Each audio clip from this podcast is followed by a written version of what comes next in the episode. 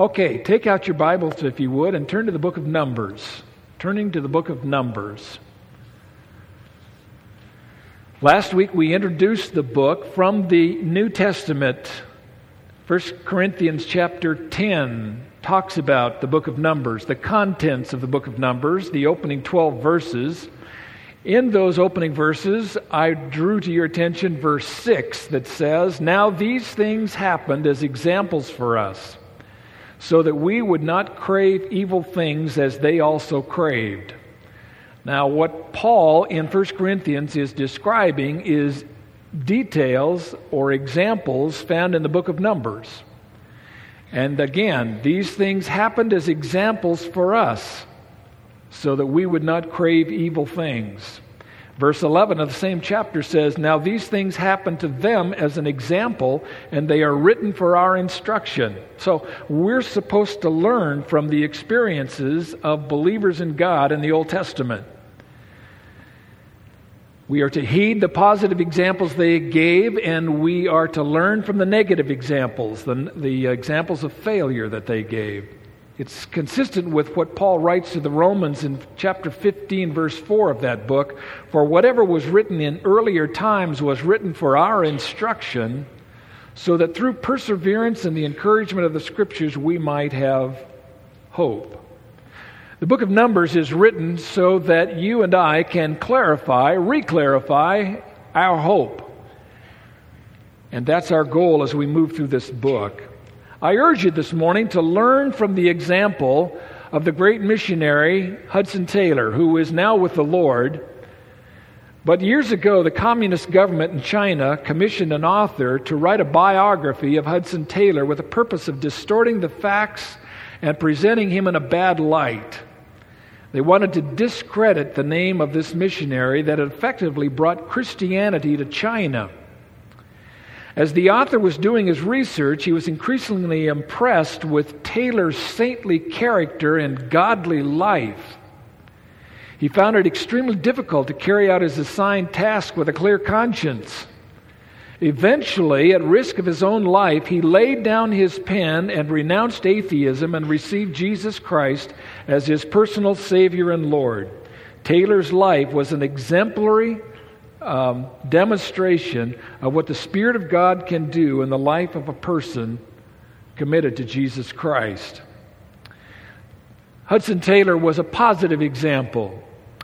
Some of what you read in the book of Numbers is a negative example of what it means to follow God.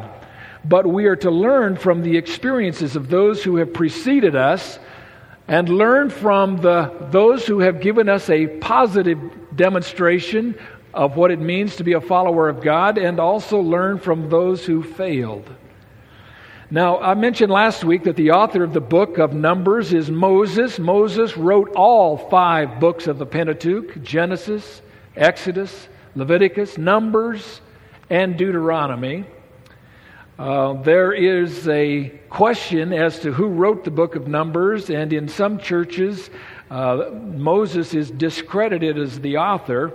But I turn to passages like, Numbers 33. Numbers 33, turn to the back of the book, chapter 33 and verse 2. It says, "Moses recorded their starting places." Moses is writing there.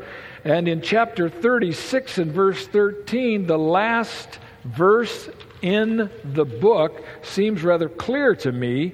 "These are the commandments and the ordinances which the Lord commanded to the sons of Israel through Moses in the plains of Moab by the Jordan opposite Jericho." Jesus in John 13 verses 14 and 15 recognized that Moses wrote the book of Numbers, and God repeatedly identifies the object to whom he is speaking in chapter 1, verse 1, "Then the Lord spoke to Moses in the wilderness of Sinai." That formula is repeated several times in the book. So we're not going to labor the point. Moses wrote the book. The basic outline of the book is this. The basic outline is basically 3 points. There is the old generation, there is the transition, and there is the new generation. The entire contents of the book are written around those three main points: the old generation, the transition, and then the new generation. In the old generation, the book begins with a call from God for a census. Notice verses 1 to 4. Then the Lord spoke to Moses in the wilderness of Sinai in the tent of meeting on the first of the second month in the second year after they had come out of the land of Egypt, saying, "Take a census of all the congregation of the sons of Israel by their families, by their fathers' households, according to the number of names, every male, head by head, from 20 years old and upward, whoever is able to go out to war in Israel, you and Aaron shall number them by their armies." So the book begins with a census. The purpose is to ascertain the number of men that are capable of going to war if the time should present itself. We also read in the book of Exodus that this census was taken for the purpose of a future taxation. And we also read right here in chapter 1 that this census was taken in order to organize the people around the tabernacle so that as they camped and as they marched, they moved in formation as areas were allotted to them according to this census. Now, the old generation that's described here are the people who experienced the 10 plagues, the miraculous intervention of God that allowed them to be extricated from the land of Egypt. These people are those who stood on the shore of the Red Sea and watched the water open, and they walked across, and they saw the water close, and the entire Egyptian chariot army was destroyed. They had seen the power of God. God was communicating to them his capability of leading them and providing for them. This was the old generation. And then we come to a period of the transition. The old generation we'll speak of this morning, but that's the first 10 chapters of the book. And then in chapter 10, verse 11 through 25 and verse 18, we have what we call the transition. This is where the people are given the opportunity to believe God and believe Moses, the man that God had placed in the position of leadership. And they're brought to the wilderness of Paran, to a city called Kadesh. And you'll remember the story. They send 12 spies into the promised land.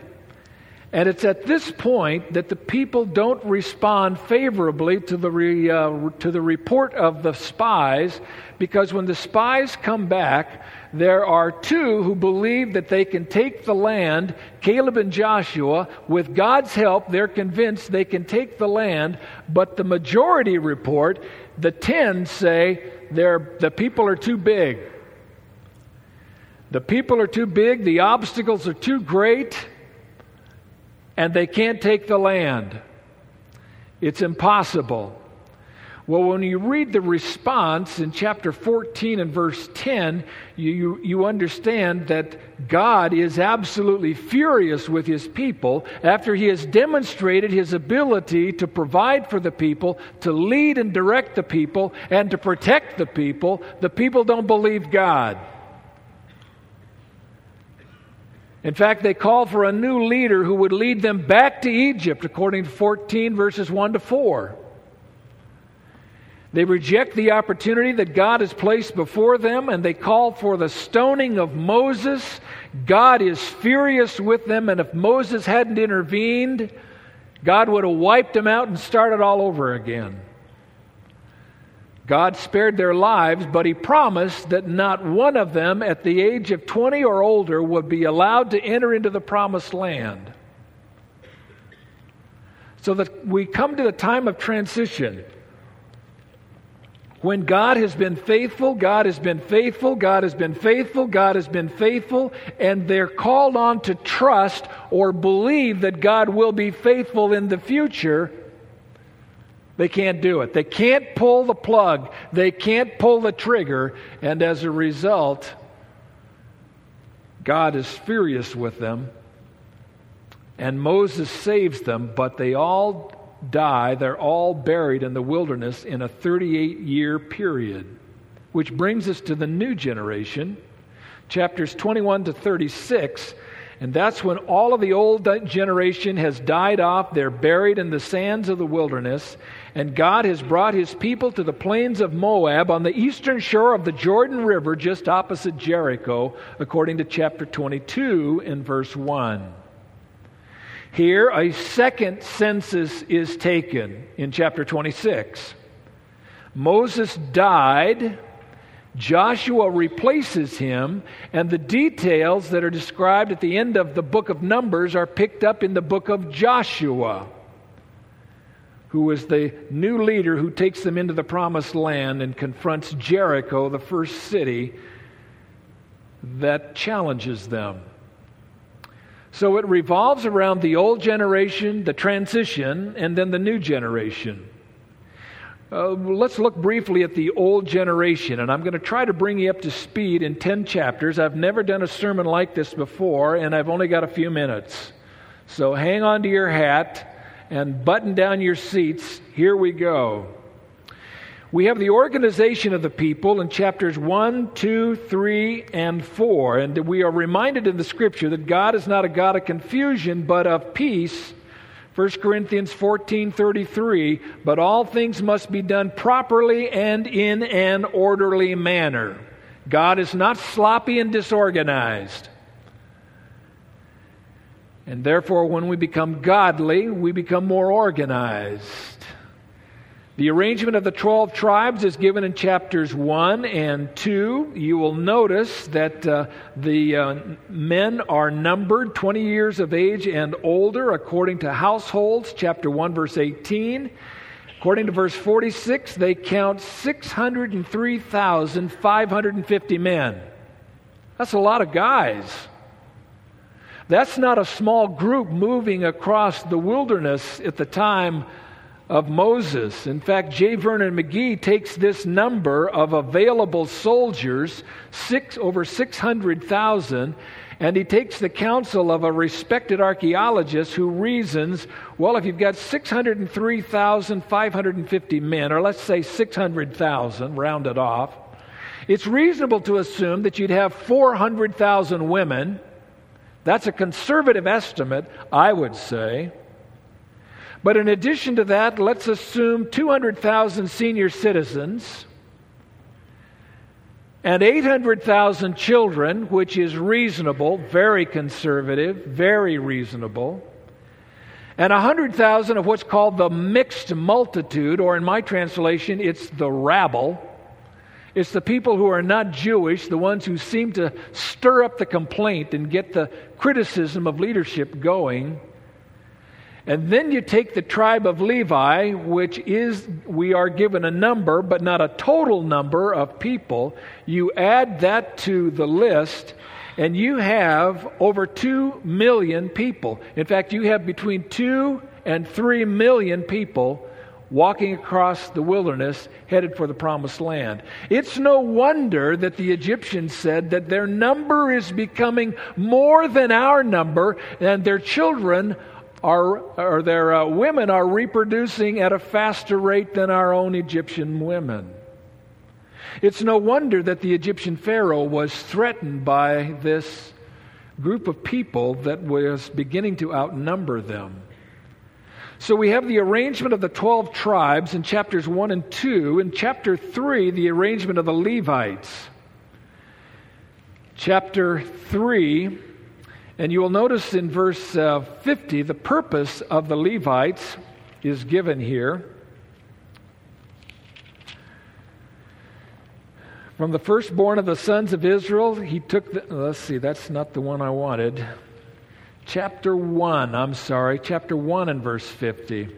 But you shall appoint the Levites over the tabernacle of the testimony and over all its furnishings and over all that belong to it.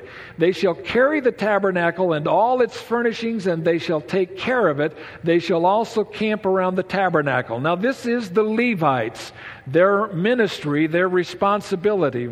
Verse 51, so when the tabernacle is to set out, the Levites shall take it down. And when the tabernacle encamps, the Levite shall set it up. But the layman, the non-Levite, who comes near shall be put to death. Whoa! He's basically saying Levites are to do the job. They're not looking for volunteers from the other tribes. The work is exclusively set aside for the Levites. And anyone who tried to get involved, his life would be taken. Now in chapter 3, verse 15, we're told that all male Levites 1 month old and older were to be counted. There was a total of 22,273 Levites who fit that category, and they began their tabernacle service at age 25 and retired at age 50. Whenever a person says there's no retirement in the Bible, take them to the tribe of Levites. There is retirement in the Scriptures. Now we move to the sanctification of the people, chapter 5 through chapter 10, verse 10. Now, the Scripture makes it abundantly clear that God is holy. It means that God is sanctified. He is set apart from everything that is unholy, and He wants His people to strive to do and to be the same. This morning, my brothers and sisters, we need to listen to the example of God's call to holiness among His people. In chapter 5, verses 1 to 31, we see the people were sanctified through separation. Notice verse 3, or verse 1. Then the Lord spoke to Moses, saying, "Command the sons of Israel that they send away from the camp every leper and everyone having a discharge and everyone who is unclean because of a dead person. You shall send away both male and female. You shall send them outside the camp so that they will not defile their camp where I dwell in their midst." The laws of sanctification prescribe the procedure of lepers and anyone who was spiritually unclean to be sent away to the perimeter of the camp. And then in verses 11 to 31, you have the laws of sanctification that were prescribed when a couple was to follow if a husband suspected his wife of being unfaithful to him. That's an interesting story. Some people were sanctified through Nazirite vows, and that's covered in chapter 6. A Nazirite vow, according to chapter 6 and verse 2... "Speak to the sons of Israel and say to them, when a man or a woman makes a special vow, the vow of a Nazirite, to dedicate himself to the Lord." There were people who dedicated themselves to the Lord, and according to the Nazirite vow, it meant that they had to abstain from anything that comes from the grapevine. You couldn't drink grape juice or wine. Secondly, you had to abstain from cutting your hair. Who does that remind you of? Samson. And you had to abstain from going anywhere near a dead body, verses 6 and 7. That was basic to the Nazirite vow. If you dedicated yourself to God and took the Nazirite vow, you stayed away from grape juice, you stayed away from short hair, and you stayed away from dead bodies. And then we read in chapter 6, verse 22, "Aaron and the priest were instructed to pronounce a special blessing on the people for God. Then the Lord spoke to Moses, saying," verse 23, "Speak to Aaron and to his sons, saying, thus you shall bless the sons of Israel. You shall say to them, the Lord bless you and keep you. The Lord make his face shine on you and be gracious to you. The Lord lift up his countenance on you and give you peace." I've heard that benediction, that blessing, announced in several occasions in several different churches. It's actually one of 11 blessings given in the Bible. We come to chapter 7, where all of the people were sanctified through worship. Worship means giving our complete selves to devotion to God, to devotion and honor to the Lord. William Temple said, Worship is the quickening of the conscience by the holiness of God, feeding the mind with the truth of God, purging the imagination by the beauty of God, opening the heart to the love of God, and devoting the will to the purpose of God. Worship involves giving God our conscience, our mind, our imagination, our heart, and our will. That's the nature of worship. In this chapter, we find the tribes gave a donation. Chapter 7. We are to learn from the example of these people in the book of Numbers. Free will offerings were brought to the tabernacle to support the tabernacle and the priests. In chapter 8, Levites are consecrated. Verse 6 says, "Take the Levites from among the sons of Israel and cleanse them." In chapter 9, Passover is celebrated. Chapter 9, verses 1 and 2, God prescribes Passover celebration for the first time after the Exodus, and some of the folks who missed it the first time are given a second opportunity in verse 6. So the tribes giving a donation, the Levites' consecration, and Passover are all part of worship. Giving what we have, giving who we are, and acknowledging the value of what God has done for us. That's part of our worship service this morning as we remembered the body and blood of Christ. Which brings us to chapter 9, verse 15. The people were sanctified through guidance from God. In verse 15, the Shekinah glory makes its appearance at the tabernacle. The Shekinah glory, you will remember, is the pillar of cloud by day and the pillar of fire by night. God says, when I move, I want you to move, and when I stop, I want you to stop. That's the way God guided the people to the promised land. And then in chapter 10, verses 1 to 10, we have the silver trumpets. Two silver trumpets were to be used to call the people together at the entrance of the tabernacle. When one of them was blown, the tribal leaders were to come. So it was difficult to get the proper people together, and so there was the silver trumpets. One trumpet used for leaders, two trumpets used to call the people together at the entrance of the tabernacle. Now there's a couple of themes in the book of Numbers. The primary focus of the book is on the relationship between God and His people. Very practical for you and I today. It produces examples of the people's total dependence upon God. That's what Moses wants us to see in the book of Numbers. And it serves as a reminder that you and I are much more dependent upon God than what we think we are. Just as the people in Old Testament times were much more dependent upon Jehovah than they thought they were. Four things emerge, and this is the conclusion. Number one, God is a God of order. From the very beginning of chapter 1 and 2, Moses makes it clear from the descriptions of the way that, in Genesis chapters 1 and 2, Moses makes it clear that God is a God of order. When God came to Noah and explained to him that he was going to destroy the earth with water and told him to build an ark, he did so in an orderly, constructive way. The book of Numbers is God's calling on Moses and Aaron at the very beginning to do a census, because as they begin their hike to the promised land, God wants it to be done orderly. God is a God of order. Number two, God is a God of integrity. God makes good on His covenant promises. The promises that He gave to Abraham in Genesis chapter 12, verses 1 to 3, it is clear that He plans to honor them. In fact, we still believe today that He plans to honor those promises originally given to Abraham.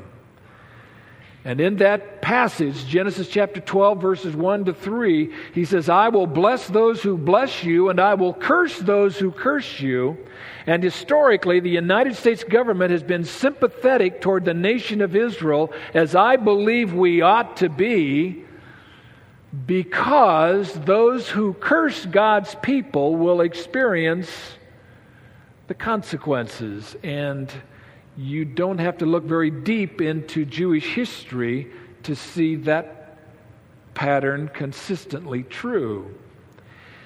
God is a God of integrity, and He holds people accountable for their actions. Number three, God is holy. God is holy. And the sad thing here, as I mentioned last week, is that God's people don't always take Him seriously. They don't always take His holiness seriously.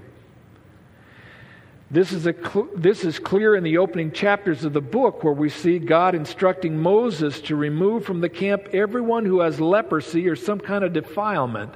It's almost shocking to us. We say we wouldn't do that.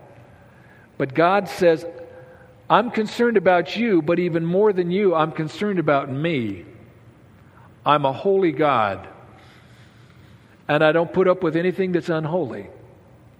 I'm sorry, it's the way it is. You find in the book of Numbers that God's holiness is an aggressive holiness.